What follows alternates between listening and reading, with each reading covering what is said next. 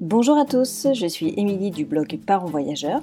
Chaque semaine, on va parler voyage en famille, mais aussi nous allons partir à la rencontre de certaines familles inspirantes. Alors installez-vous confortablement et bienvenue dans ce nouvel épisode. Bonjour les parents voyageurs, j'espère que vous allez bien. Alors bienvenue dans ce nouvel épisode, dans ce deuxième interview sur le podcast. Aujourd'hui nous allons parler voyage en van, voyage avec des ados, voyage longue durée sur deux mois avec Anaïs. Je vous souhaite une belle écoute. Bonjour Anaïs, merci d'être là sur le podcast des parents voyageurs. Euh, je suis super contente de t'avoir et de pouvoir échanger ton expérience euh, ton expérience que tu vas nous expliquer euh, tout de suite.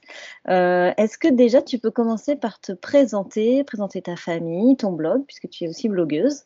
Voilà, présente-nous, présente-toi. Oui. Alors bonjour, déjà merci beaucoup Émilie, moi aussi je suis très contente de partager ici. moi donc c'est Anaïs, j'ai 34 ans, maman de deux petits garçons de 10 ans et 13 ans et mariée à Sébastien, 38 ans. Donc on est un peu blogueur par, euh, quand on a le temps. Euh, notre nom, c'est Famille et Découverte au pluriel, euh, où on partage beaucoup sur Instagram et sur une page Facebook. Et quand j'ai le temps, donc j'écris des articles sur, sur mon blog.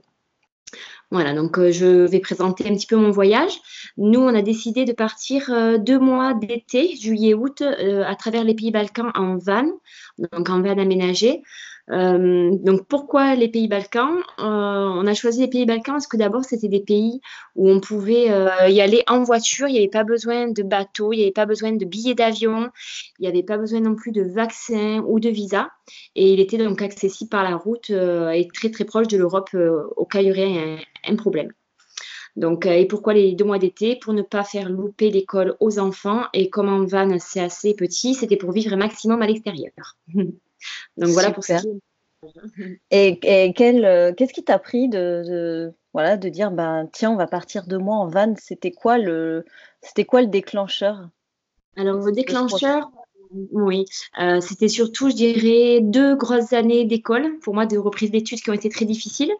Euh, très, très peu de temps passé avec les enfants, avec le mari, et tout le monde s'est un petit peu perdu. on avait besoin de se reconnecter euh, tous les quatre ensemble, de se retrouver un long moment que tous les quatre, et vraiment à l'extérieur du quotidien, sans la maison, sans la famille. Voilà, une déconnexion totale, mais une reconnexion entre nous.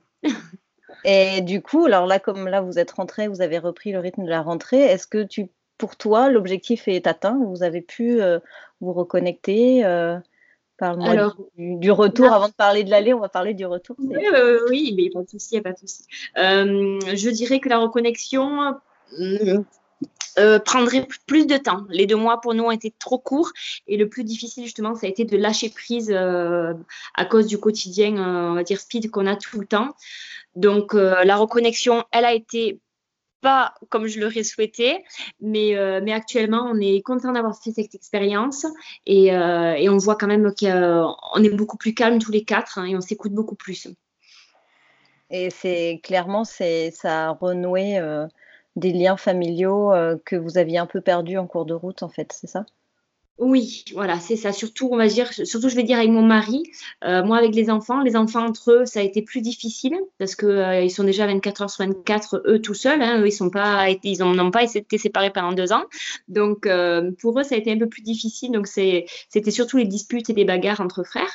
Et, et du coup, c'est pour ça aussi qu'on est rentré un petit peu avant. On va en reparler. Alors du coup, ce voyage, alors explique-nous comment ça se passe, parce que vous aviez un petit van, euh, comment ça se passe euh, un voyage en van comme ça, H24, euh, tous les quatre, comment c'était l'organisation, on va dire, d'une journée type? Oui. Alors l'organisation d'une journée type, euh, on va dire, il y a, on, consacre beaucoup de temps quand même au rangement et à l'installation, vu que c'est petit et que les lits ne sont pas euh, fixes. Donc euh, le soir, on met au moins une heure, une heure et demie à trouver un emplacement de camping. Donc grâce à l'application Park for Night, une fois qu'on est posé, il ben, faut tout déballer. Il faut sortir les tables, faut faire la table, il faut enlever les lits, il faut placer les trucs de derrière, devant, mmh. etc. Donc, il y a un petit moment quand même d'installation et euh, prise de lieu aussi à l'extérieur. Après, ben, la journée, le matin, c'est pareil. Quand on se lève, c'est le sens inverse. Il faut tout ranger. Donc, pareil, une heure, une heure et demie de, rangement. Et une fois que tout est prêt, eh ben, euh, on peut partir. Et là, il y a toujours un petit peu de route tous les jours pour ensuite aller sur un autre point de, chute, de visite. Et euh, donc là aussi, la route fait partie quotidienne de tous les jours. Donc ça, les enfants, euh, c'était un petit peu difficile pour eux, surtout qu'il faisait très très chaud et dans le van qu'on a, on n'avait pas de clim. Donc ça, je pense que c'est aussi un point à, réfléchir avant de partir euh, en plein été.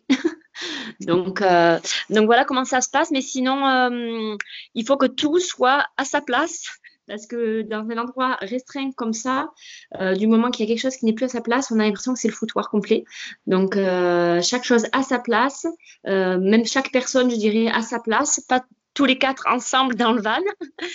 Et, euh, question euh, de promiscuité, ben, c'est vraiment quand même petit. Donc surtout qu'on a un préado euh, qui est beaucoup plus grand que sa maman. C'est, ça prend de la place. Donc on, s'est géré, on, s'est habitué. Il a fallu au moins, je dirais, une bonne dizaine de jours pour, pour avoir le, rythme de déballer, de ranger, de trouver sa place et d'aller de plus en plus vite. Et donc, du coup, avec cette organisation, combien de, temps de route vous aviez à peu près par jour? Combien de temps de visite? C'était quoi, quoi votre planning euh? Ouais, en partant, on s'était dit qu'on ferait un jour de visite, un jour de, euh, repos, parce qu'avec des enfants, c'est pas toujours euh, évident. Puis les visites, ils en ont vite marre. Et, euh, finalement, on n'a pas trop respecté ce rythme, ce qui a fallu un peu de fatigue chez les enfants. Ils en avaient un petit peu marre de la route parce qu'on roulait à environ 2 à 3 heures par jour. je pense qu'on s'était mis beaucoup de choses à faire sur l'itinéraire et, et d'où le manque de lâcher prise pour, pour faire un peu ce qu'on avait envie et on a trop respecté notre, notre, notre itinéraire, je dirais. Et donc, beaucoup de visites, beaucoup de routes. Euh, mais en général, voilà, on ne dépassait pas plus les, trois heures de route par jour parce que ça fait, ça fait beaucoup. Mm, mm. Oui, parce qu'en fait, euh, c'est vrai, sur deux mois, tu as envie de visiter un maximum de, choses et tu dis, tu passes à côté, tu veux t'arrêter forcément, et quitte à squeezer un peu le repos. Euh, mais finalement, c'est essentiel du coup de garder aussi cette partie-là.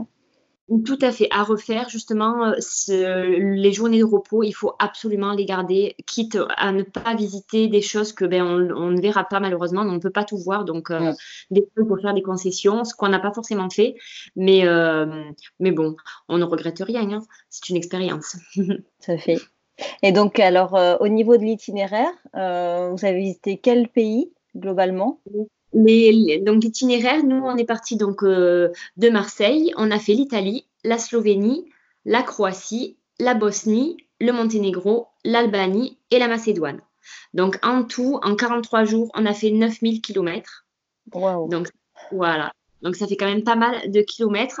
Euh, on avait prévu de rester 15 jours supplémentaires et donc euh, de, va dire de planifier ces kilomètres sur les 15 jours restants, mais on les a fait sur une plus courte durée. D'accord. Et hum, du coup, c'est vrai que ça fait énorme. Est-ce que euh, tu as l'impression quand même d'avoir vraiment profité de chaque pays ou est-ce que tu penses que tu es passé quand même à côté de certaines choses ou c'est quoi ton ressenti global maintenant avec un peu de recul sur cet itinéraire? Alors, je dirais qu'on n'a pas pu profiter de tout et de chaque pays comme on aurait voulu. Euh, on a des souvenirs bien sûr euh, plus présents dans certains pays que d'autres. Euh, on a dû laisser des visites de côté parce qu'on s'est rendu compte qu'il y en avait trop et que parfois ben, on est fatigué et on n'a pas envie. Après, avec du recul, on aurait voulu prendre beaucoup plus de temps pour s'imprégner beaucoup plus de, la culture, de, de l'ambiance des villes, etc. Mais on l'a fait beaucoup en Bosnie après, on ne pouvait pas euh, forcément faire dans tous les pays parce que selon le, budget, euh, ça ne rentrait pas dedans. Euh, et, selon la météo également, donc qu'on dépendait d'elle. Et, et, oui, je dirais qu'il faut prendre quand même le temps de, s'imprégner vraiment de, des villes, des, ambiances. Mm. Et quel, quel pays coup de cœur vous avez eu, alors toi ou les enfants, en ressenti global bah, tout le monde a eu un gros coup de cœur pour euh, la Bosnie et Herzégovine. Euh, c'est un pays très très nature. Les gens sont très accueillants. Euh, la vie est vraiment vraiment pas chère. Donc, euh, et puis le camping sauvage est libre de partout, donc ça c'était euh, c'était très agréable, pas pas d'angoisse à se faire arrêter, pas d'angoisse à chercher un emplacement, on pouvait se garer n'importe où. Donc la Bosnie, je dirais, c'était un gros coup de cœur avec la Macédoine également. Mm. finalement, on s'attend pas à, ce type de pays. Finalement, enfin, ils sont très peu connus, donc euh, on n'a pas énormément d'informations. Mais c'est vrai que le fait d'être libre, euh, d'avoir l'esprit libre par rapport à la réglementation, je pense que ça doit aussi beaucoup changer l'état d'esprit euh, à ce moment-là du voyage. On doit moins stresser, parce que ça doit être stressant quand même de dire tu es dans un pays, tu es dans un van, tu as tes deux gosses dans ton, dans ton camion et tu es au milieu de la nature. Et tu n'as jamais eu peur? Euh, on a eu peur une fois parce qu'on entendait des bruits euh, d'animaux et euh, grogner à côté, donc on se demandait si c'était des ours. Donc les enfants ont eu plusieurs fois peur, mais, mais sinon on, essayait de ne pas montrer notre peur aux enfants et bien sûr de les rassurer, surtout que moi j'ai une peur terrible de la forêt, donc j'ai la phobie de la forêt. Donc ça a été un gros travail aussi sur moi-même et, et j'en suis contente. Super, c'est chouette. Et les, et les, garçons, du coup, ils en ont pensé quoi de ce voyage Qu'est-ce qu'ils en gardent enfin, De quoi ils te parlent aujourd'hui de... Alors au début, euh, les enfants euh, presque ne voulaient plus entendre parler du voyage, comme si c'était du passé. Et maintenant, avec du recul, ils se disent oh là là, si on avait su, c'est vrai qu'on aurait pu rester plus de temps, on aurait pu faire un peu plus d'efforts et, euh, et ça aurait été chouette. Mais, mais ils en gardent quand même maintenant, avec le recul et le temps qui passe, il y a surtout les bons souvenirs qui remontent parce qu'au début, au retour, c'était un peu ben, on se souvient des mauvais souvenirs, des choses qui nous ont déplu. Et plus le temps passe, plus on se souvient des belles choses. Donc, euh, donc ça, ça fait vraiment plaisir. Et eux, ils se souviennent aussi de leur moment de complicité. Donc ça, c'est un soulagement pour nous en tant que parents. Ils se bagarrent moins de ce fait à la maison ou pas du tout?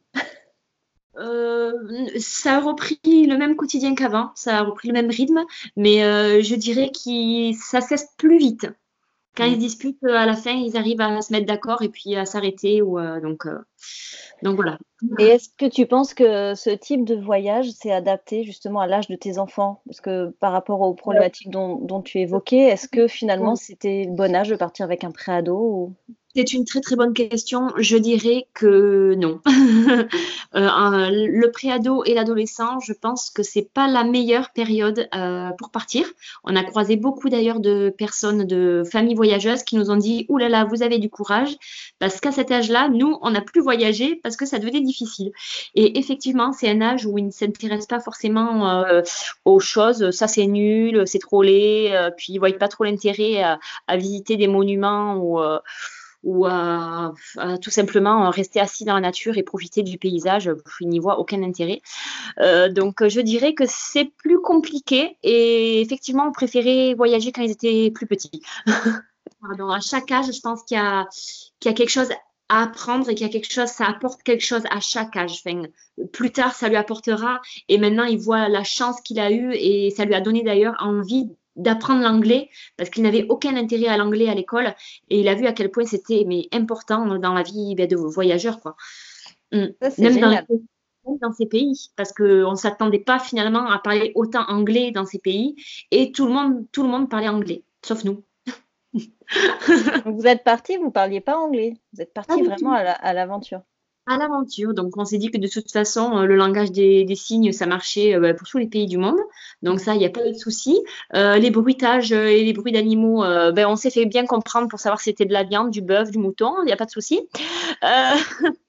donc, et puis après, ben, les couleurs, tout ça. Non, non, ça, a bien marché, on s'est bien fait comprendre, on a beaucoup partagé avec pas mal de gens et malgré tout, on a parlé beaucoup d'italien. Donc, bon, c'était la seule, langue qu'on s'est parlé, donc tant mieux pour nous. Et est-ce que ce type de voyage euh, en van comme ça, c'est assez propice aux relations extérieures, à la rencontre des gens, où on a plutôt tendance à, être un peu dans son petit chez-soi et dans sa petite nature ou est-ce ah que tu penses que c'est facile de rencontrer des gens? Énormément. Alors là, oui, on a rencontré beaucoup, beaucoup de personnes et je pense que euh, l'esprit euh, des familles qui voyagent en van et qui ont envie justement d'aller euh, un peu à la rencontre, voyager autrement, je pense que c'est la rencontre qu'on priorise. Et, et, on a passé de très, très belles soirées. Les enfants, ben, ils peuvent rencontrer aussi des copains. Ils ont joué à la marelle avec des Italiens. Ils ont joué à des jeux bon, sur la tablette, mais avec des Tchèques, avec des Russes. Ils ont joué au foot avec toutes les nationalités inimaginables. Le foot, ça rapproche, je crois, tout le monde. Mmh. Donc, donc le van, partout où on s'est posé, on a toujours eu du monde. On a très rarement été seul. Sauf si, bien sûr, on veut aller au fin fond de la forêt pour être seul. Là, c'est possible aussi, mais sinon, c'est très propice aux rencontres. Il n'y a aucun souci. Et, du coup, par rapport au, stationnement, est-ce que vous avez fait quoi? Vous avez fait moitié camping, moitié camping sauvage? Comment vous êtes euh, organisé à ce niveau-là? Au début, on avait envisagé de faire uniquement du camping sauvage, euh, sauf que malheureusement, au bout d'une semaine, on s'est pris une amende en Slovénie euh, pour camping sauvage interdit. Donc, c'était 40 euros par personne. ça nous a fait un petit peu peur, ça nous a un peu refroidi. Donc, après, on a essayé de trouver des, des fermes parce que dans ces pays-là, en fait, il y a beaucoup de gens, de, particuliers qui accueillent chez eux, et notamment les fermes. Donc ça, c'était assez sympa, surtout qu'on pouvait euh, aussi euh, acheter les produits de la ferme. Donc ça, c'était euh, primordial pour nous. Et, et, par la suite, on a fait quand même pas mal de camping parce que les enfants manquaient, enfin manquaient, d'activités. Et pour eux, les coins de nature où ils pouvaient jouer avec de la terre et des bâtons, ça leur plaisait pas du tout. Donc on a dû aller dans des campings où il y avait des piscines, des tables de ping-pong où il y avait beaucoup de copains, beaucoup de voilà, beaucoup d'activités. Et euh, c'était pas forcément prévu, mais c'était bien aussi. oui, ça permet de rencontrer des gens et, euh, et, si les enfants sont épanouis, euh, les parents sont épanouis aussi, quoi. Exactement ça. Puis en plus, malgré tout, ça nous laissait un petit peu de temps pour nous qu'on n'a pas forcément quand on est tous les quatre. Donc, donc c'est vrai que le camping, c'était une bonne alternative de temps en temps. C'était bien. Mmh. Mmh, mmh. Et donc du coup là on parle camping. Euh, comme vous avez changé votre plan, ça veut dire que vous avez dépassé votre budget. Comment comment tu fais pour calculer le budget quand tu pars comme ça euh, Comment vous avez fait pour partir de moi? Ouais, alors déjà à l'avance, c'était un long travail. On a regardé le prix du gasoil, on a fait un itinéraire vraiment euh, euh, millimétré, on va dire, euh, le temps qu'on mettrait, l'argent qu'on mettrait avec les péages, avec le gasoil. On a regardé le prix de la vie. donc on a su à peu près combien on allait dépenser par, par jour dans chacun des pays. Et nous, on s'était mis un budget de 4000 euros pour les deux mois. Euh, sachant que du coup, on a loué notre maison pendant qu'on est parti. Donc, euh, les locations, enfin, la location de notre maison nous a remboursé notre crédit et tous les frais à côté de la maison. Donc, la maison tournait toute seule. Et ça nous a fait en plus un pécule pour, euh, pour notre voyage. Ce que, en fait, de notre poche, on a dû sortir 2 à 3 000 euros, pas plus pour les deux mois.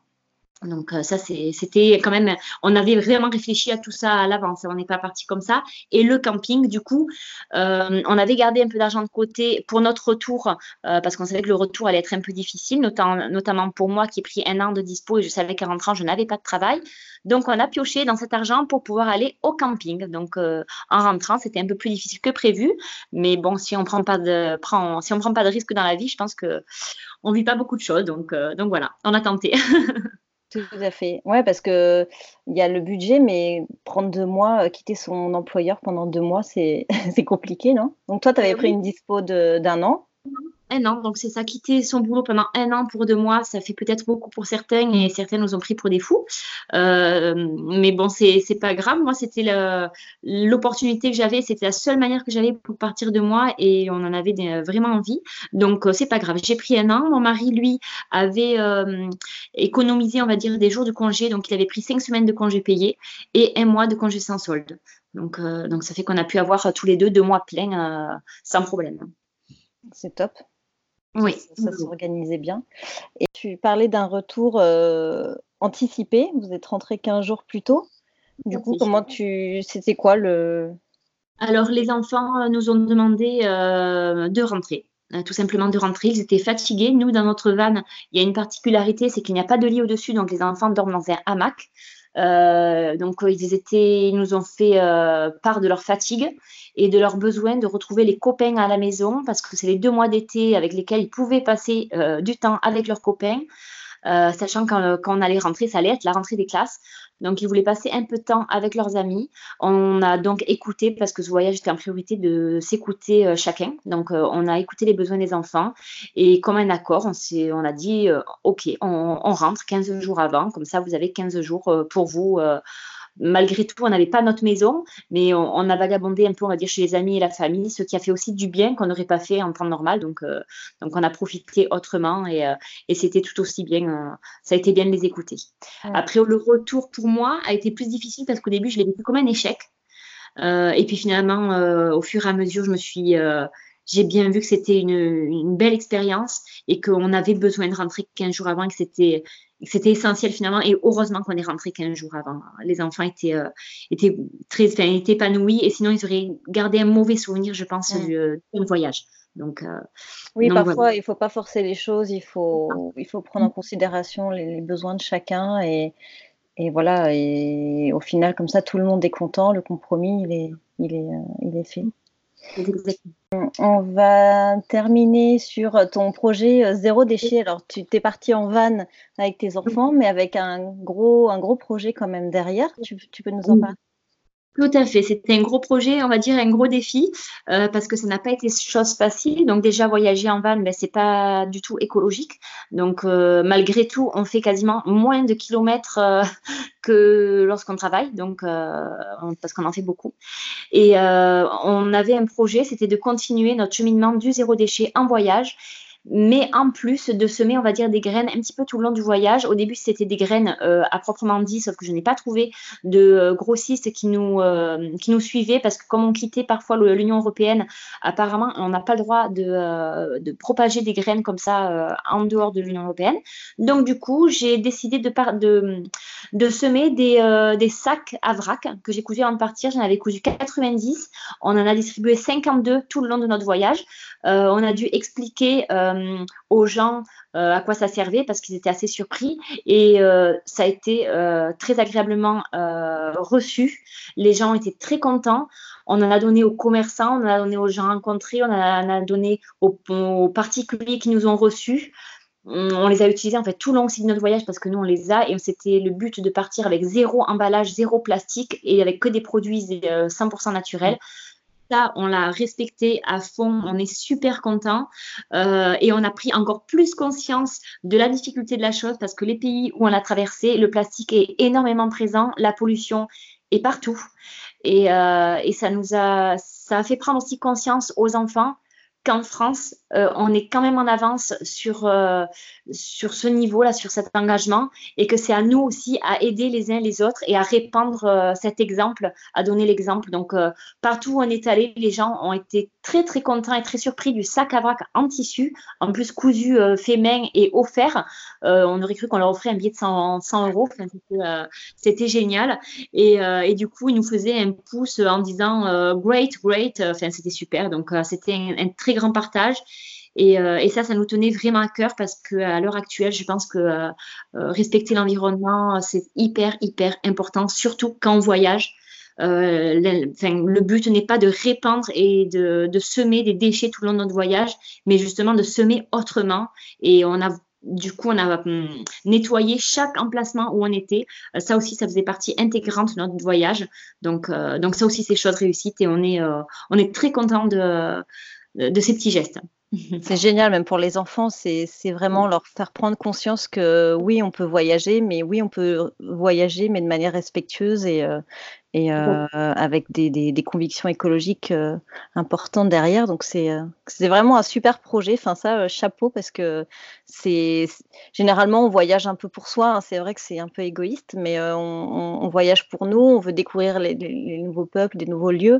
Mais c'est vrai que ce projet d'engagement écologique derrière, il est quand même assez rare. Donc franchement, c'est pour ça qu'on part avec les enfants et qu'on a fait ça parce que nous les voyages c'est en priorité pour les enfants pour transmettre beaucoup de choses justement niveau écologie, niveau environnement, niveau nature, et surtout niveau aussi religion. Par exemple, dans tous les pays qu'on a traversés, on a traversé trois, quatre religions, et pour nous, c'était hyper important euh, de qui découvrent en fait ces religions, ces cultures, euh, pour, euh, on va dire, pour contre le racisme, etc., contre enfin, pour l'égalité, pour, pour tout ça, c'était très important pour nous aux enfants de le transmettre. Donc, donc voilà pourquoi on l'a fait aussi, pourquoi on le fait aussi de tous les jours à la maison. C'est top. Et hum, alors, si tu devais euh, donner un conseil aux parents qui ont envie de se lancer, mais qui ont peur ou qui ne savent pas par quoi commencer, ce serait quoi ton, ton, ton ou tes conseils à leur euh, donner?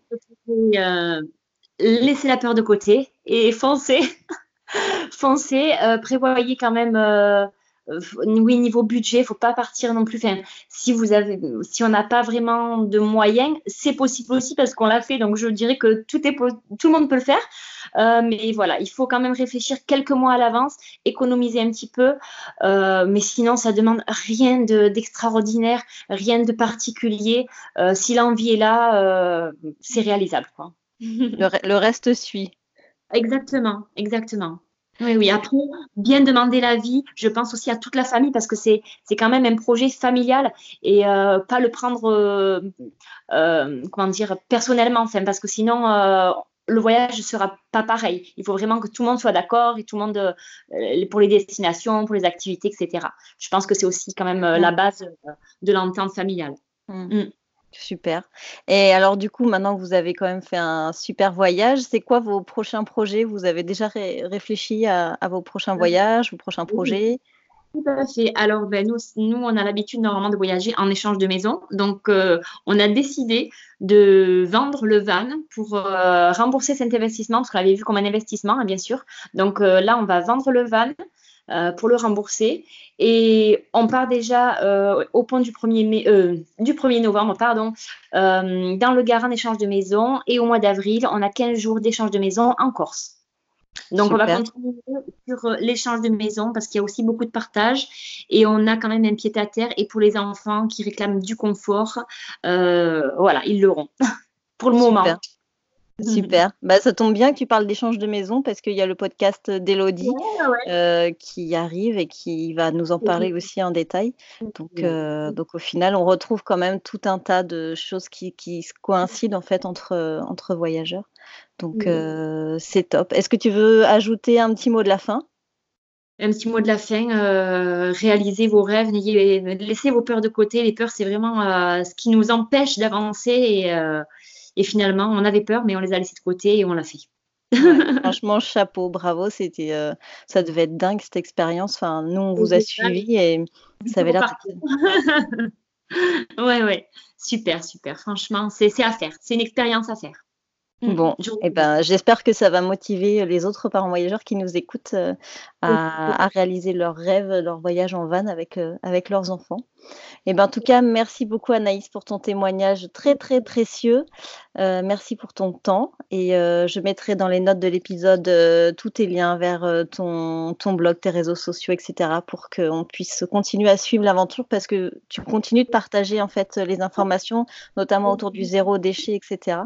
Donc voilà, comme ça, on pourra continuer à suivre tes aventures euh, voilà, depuis, euh, depuis euh, tes réseaux sociaux. Voilà. Je te remercie. Merci beaucoup. Je vous remercie pour votre écoute. Si vous avez aimé ce podcast, vous pouvez me laisser un petit commentaire ou une petite note sur la plateforme de votre choix. Ça m'aide à augmenter ma visibilité et à toucher plus de parents voyageurs. Donc merci de prendre quelques minutes. En attendant, je vous souhaite une belle semaine et je vous dis à mercredi prochain. Au revoir.